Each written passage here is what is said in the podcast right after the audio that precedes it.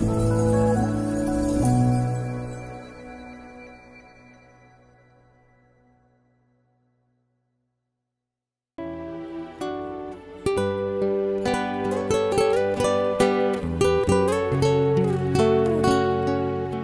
mời quý vị thư giãn với chương trình Fata của truyền thông dòng tên. Chương trình hôm nay gồm có chuyên mục Năm Thánh Y Nhã và Tông Đồ Cầu Nguyện. Bây giờ kính mời quý vị cùng lắng nghe chương trình.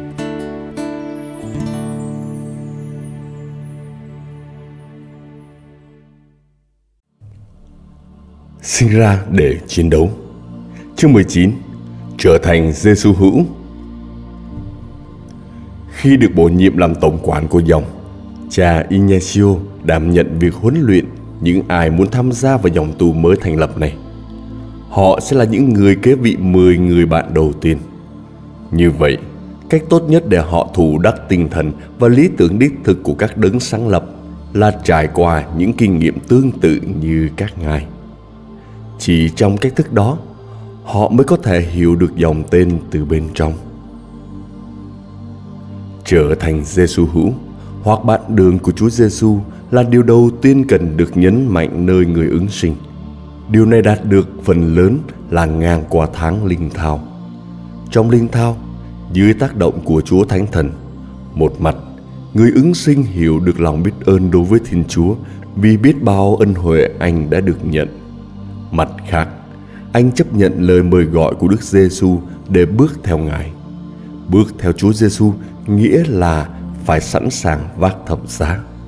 Vừa phải làm việc như Ngài vì ơn cứu rỗi các linh hồn, thậm chí đến đổ máu để được chia sẻ vinh quang với Ngài. Những lý tưởng và khao khát này phải được kiểm chứng, kéo chúng dễ bị quên đi và tan biến như sương mù ban mai. Vì thế, Tất cả ứng sinh vào dòng phải trải qua những thực nghiệm phục vụ trong bệnh viện, phải làm việc thấp hèn trong nhà, đi hành hương xin ăn trên đường. Một số ứng sinh thời kỳ đầu đã để lại cho chúng ta nhiều bản báo cáo của họ về những cuộc thử thách và thực nghiệm đó. Cornelius Wischelven là linh mục thuộc dòng Flemish. Ngài đã có bằng thạc sĩ văn chương và là cha linh hướng nổi tiếng ở Bỉ, đã gia nhập dòng tên ở Louvain vào năm 1543. Cha Ignacio muốn biết rõ ngài hơn nên đã gọi cha Wischaven đến Roma vào tháng 10 năm 1547. Cùng năm đó, trong suốt mùa vọng, Ngài được gửi đi cùng với một tập sinh vùng Flemish khác là Pascasius để làm việc toàn thời gian tại một trong số ba bệnh viện ở Roma liên tục trong khoảng 60 ngày. Điều đầu tiên họ được yêu cầu là thay đổi quần áo, mặc đồ đồng phục đỏ và đội mũ như các bệnh nhân. Lúc nào cũng vậy, họ phải chịu những đối xử tàn nhẫn của ông giám đốc bệnh viện người Pháp và từ vị bác sĩ cực đoan người tin lành. Ông giám đốc nói với họ bằng những biệt danh. Mặc dù họ làm việc không công, nhưng ông ấy còn đối xử với họ tệ hơn cả những nhân viên được trả lương. Một trong những công việc hàng ngày của họ là đào huyệt ở Nghĩa Trang và khiêng xác người chết. Nếu may mắn lắm thì cha Cornelius đáng thương mới có thể dâng lễ Chúa Nhật, vốn là điều bất khả thi trong các ngày thường. Ông giám đốc xấu xa này thậm chí còn muốn Pascasius từ bỏ ý định theo cha Ignacio và ơn gọi của mình. Và ông ấy lẽ ra đã thành công nếu như Cornelius không cứu người tập sinh kia khỏi nành vuốt của ông ta kịp thời. Họ thường cảm thấy đói kinh khủng. Không chỉ vì họ đã quen với thức ăn ngon ở xứ lạnh hơn, nhưng còn vì lượng thức ăn của họ được cho rất ít ỏi. Những bệnh nhân cũng thế. Họ thử lòng kiên nhẫn của hai Giêsu hữu ngoại quốc chẳng biết gì về tiếng Ý. Khi bệnh nhân không được hiểu, Họ chút mọi hình thức sỉ nhục vào những người Samari nhân hậu, tội nghiệp này. Bệnh viện có 90 giường cho bệnh nhân nam và tất cả đều đầy. Trong một số trường hợp, hai bệnh nhân đã phải chung một giường. Cha Cornelius chăm sóc số lượng bệnh nhân cố định và cha phải tất bật xin củi, thuốc và thức ăn cho họ. Thỉnh thoảng, những phận vụ của cha cũng được yêu cầu ở khu vực dành cho nữ, chỉ cách khu vực dành cho nam một khoảng không xa. Vì thế, Ngài rất ít thời gian nghỉ ngơi và phục hồi sức khỏe. Chỉ một đêm trong tuần, cha Cornelius được ngủ tròn giấc mà không bị làm phiền. Những ngày khác, Ngài phải trực tới nửa đêm cho đến khi có người thay thế. Sau đó, Ngài ngủ tới sáng và thức dậy cùng giờ với những nhân viên khác. Mặc dù là không biết tiếng Ý, cha Cornelius cố gắng chạm đến tâm hồn bệnh nhân với nụ cười, tình yêu nhẫn nại và những cử chỉ tốt lành. Có 60 người chết trong những ngày đó, nhưng không một ai chết mà không được nhận lãnh các bí tích nhờ sự phục vụ tận tụy của Ngài. Thậm chí, vị giám đốc bệnh viện buộc phải thay đổi thái độ khi thấy một phép lạ về sự kiên nhẫn như thế. Ông không còn gọi những Giêsu hữu bằng biệt danh. Xin xưng tội với cha Cornelius, bắt đầu sống một cuộc sống đạo đức và thậm chí còn xin cha Ignacio vào dòng tên. Chúng ta không biết liệu ông ấy có được chấp nhận hay không. Cuối cùng, với yêu cầu của cha Ignacio, ông trao cho hai Giêsu hữu lá thư chứng nhận với đầy lời khen ngợi, đặc biệt là về sự kiên nhẫn và chăm chỉ làm việc của họ. Sau hai tháng, họ rời bệnh viện. Tất cả bệnh nhân rơi lệ khi xa cách những thiên thần phục vụ vô vị lợi. Những kinh nghiệm của những ứng sinh trẻ khác của dòng trong các bệnh viện cũng rất tương đồng với những kinh nghiệm của cha Cornelius và Pascasius. Một thực nghiệm khác cho người mới vào dòng là hành hương. Thường là hành hương tới Loreto, quãng đường dài chừng 160 km. Họ phải đi bộ, ăn xin trên đường.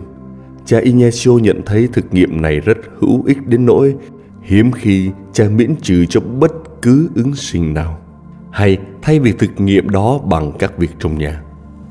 Trong vài trường hợp, cha hoãn lại thực nghiệm đó cho đến khi sức khỏe của một người về thiêng liêng lẫn thể lý được cải thiện hoặc cho đến khi anh ta hoàn thành việc học.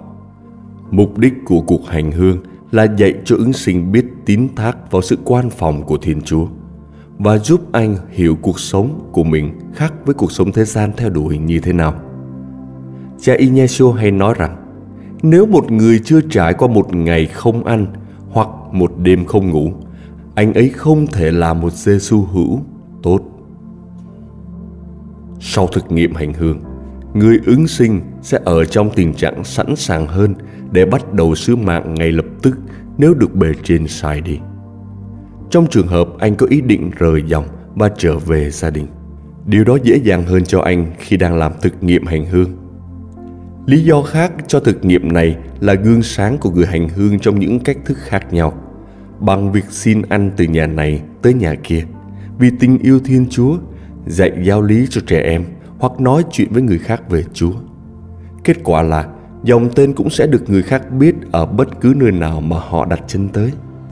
Cha Benedict Parmio kể lại kinh nghiệm làm trong nhà cũng như ăn xin trong thành phố Roma. Ngài xuất thân từ một gia đình giàu có tại thành phố Parma. Cha Linus và cha Dominic đã giúp Ngài vào dòng. Ngài vừa bắt đầu tuổi 20 khi tới Roma vào năm 1546 để gõ cửa cha Ignacio và được chào đón một cách nồng hậu. Ít ngày sau, cha Ignacio gọi Ngài đến và giải thích rằng cha đã nhận được rất nhiều báo cáo tốt về Ngài và những phẩm chất của Ngài. Tuy nhiên, cha Ignacio thêm rằng chính mình cần biết chắc những điều này. Ngài khuyến khích benedict nỗ lực quảng đại loại khỏi con tim mọi khuynh hướng xấu có thể đưa mình đi xa khỏi sự hoàn thiện kỳ tô giáo. Sau đó, cha ignacio kiểm tra việc học triết, latin và hy lạp của cha benedict. Tiếp đến, ngay lập tức, ngài được gửi đến giúp trong nhà bếp, nơi ông chủ của ngài là một thầy tu huynh. Theo cha benedict Thầy tu huynh tốt lành này là người tốt nhất trên thế giới dạy về sự khiêm nhường và bỏ mình cho những người trẻ nhiệt thành được gửi đến với thầy. Trước hết, nhà bếp tự nó thì không sạch sẽ gì lắm. Benedict là người được nuôi dưỡng trong sự tào nhã. Vì thế, cảnh nhà bếp gây cho ngài một cảm giác khiếp sợ đến độ làm cho ngài bị nôn nao ở dạ dày. Nhưng Ngài đã kiềm chế được chính mình và cố gắng làm hoàn hảo bất cứ điều gì thầy tu huynh yêu cầu. Đôi khi, sau khi hoàn tất một công việc được giao, Ngài lại bị nói rằng chẳng làm được việc gì cho ra hồn. Nhưng những nhận xét nản lòng như vậy không làm Ngài bỏ cuộc.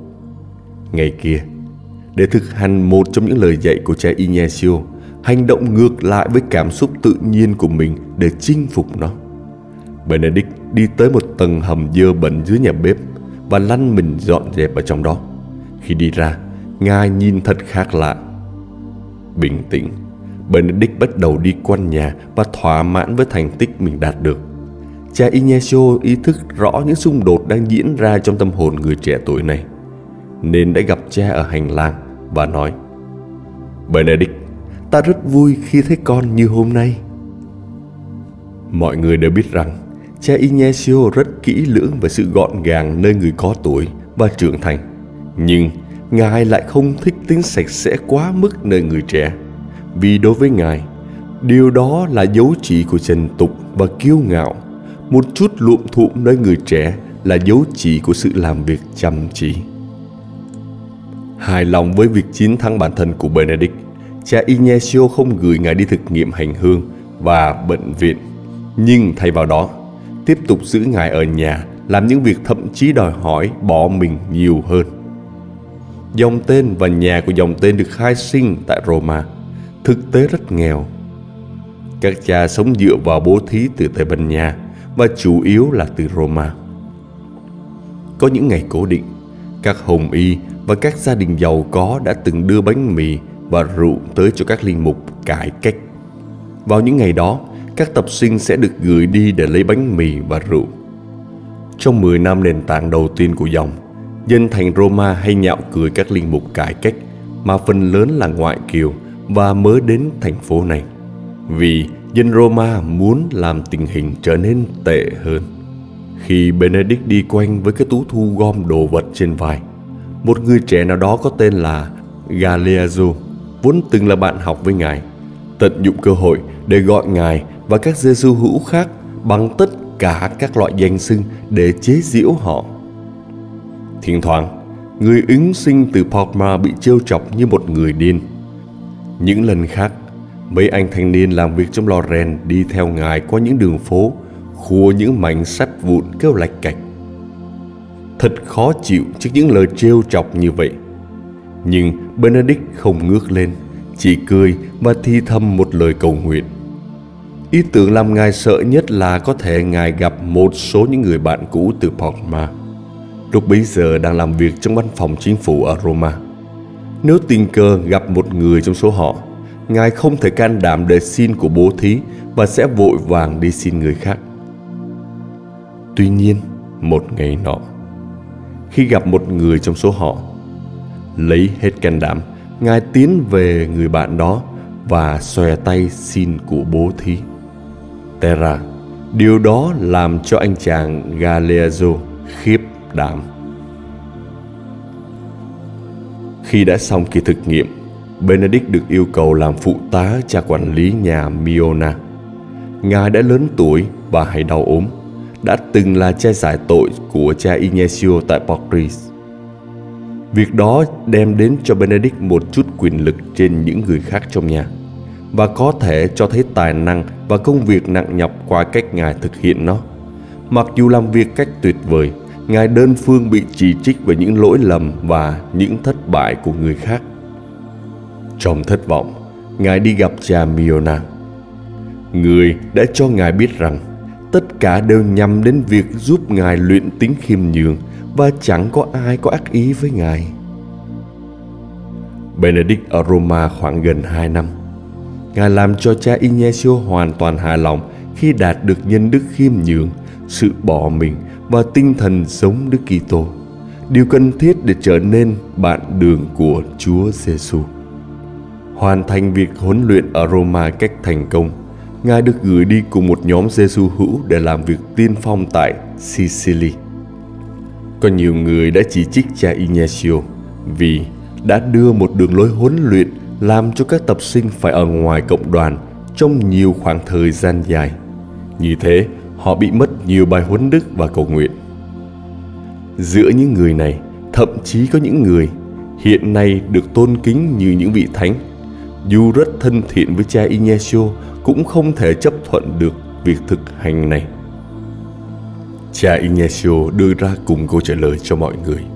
Đó là các Giêsu hữu sau này khi được gửi đi sứ mạng, họ không có được sự trợ giúp của chương trình sống và một đời sống cộng đoàn đều đặn. Thay vào đó, họ phải tự lập và đối diện với bất kỳ khó khăn nào có thể phát sinh.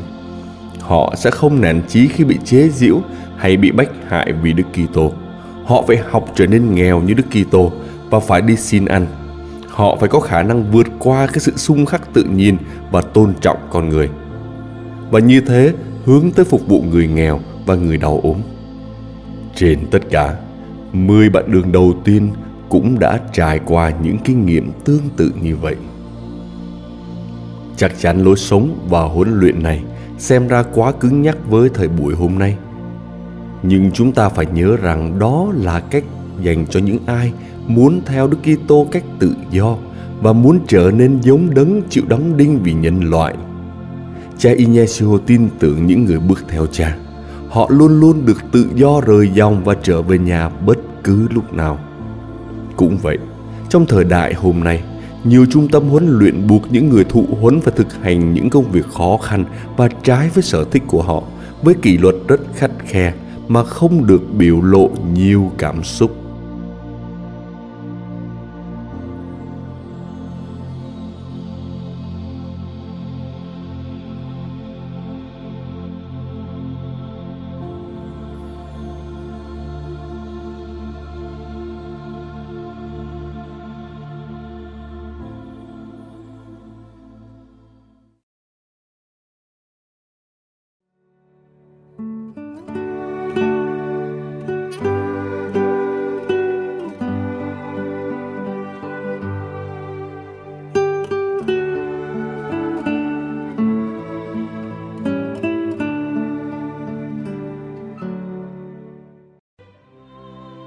Cầu nguyện cùng đức giáo hoàng.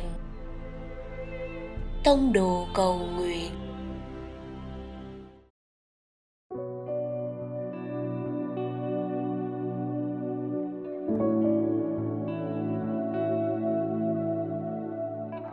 Cùng Chúa Giêsu trong ngày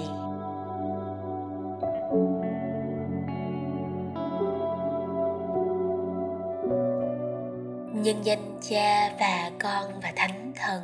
Amen.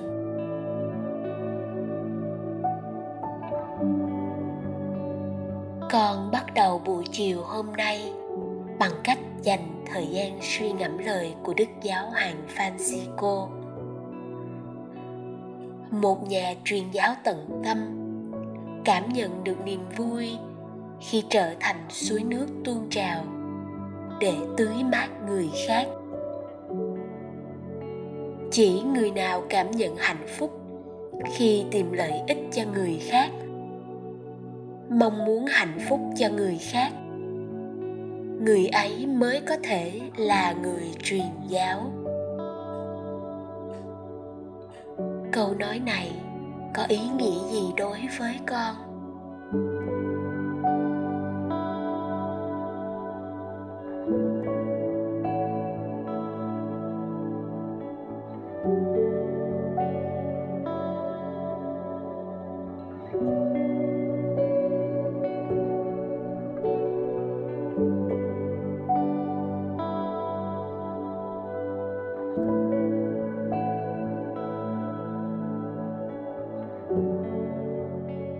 Con cảm thấy được đánh động những gì.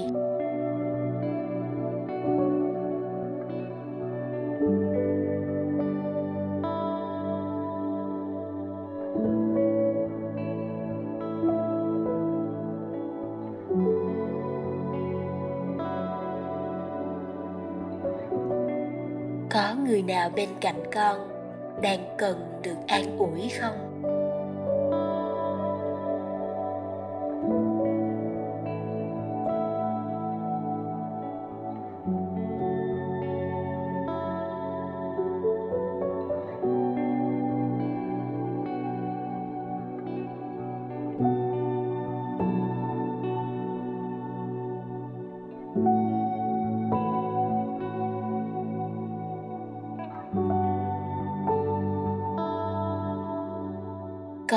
Đổi quan điểm và hành động của mình theo những điều vừa được soi sáng và cầu nguyện theo ý chỉ của tháng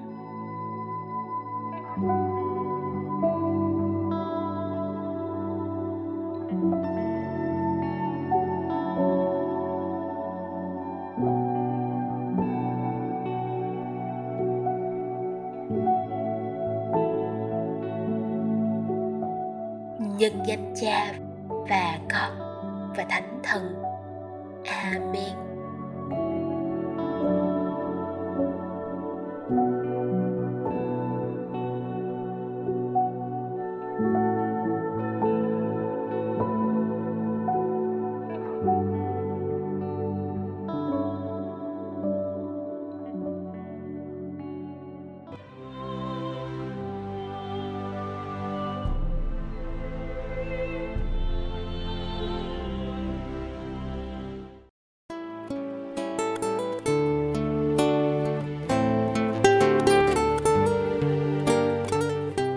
Cảm ơn quý vị đã theo dõi chương trình.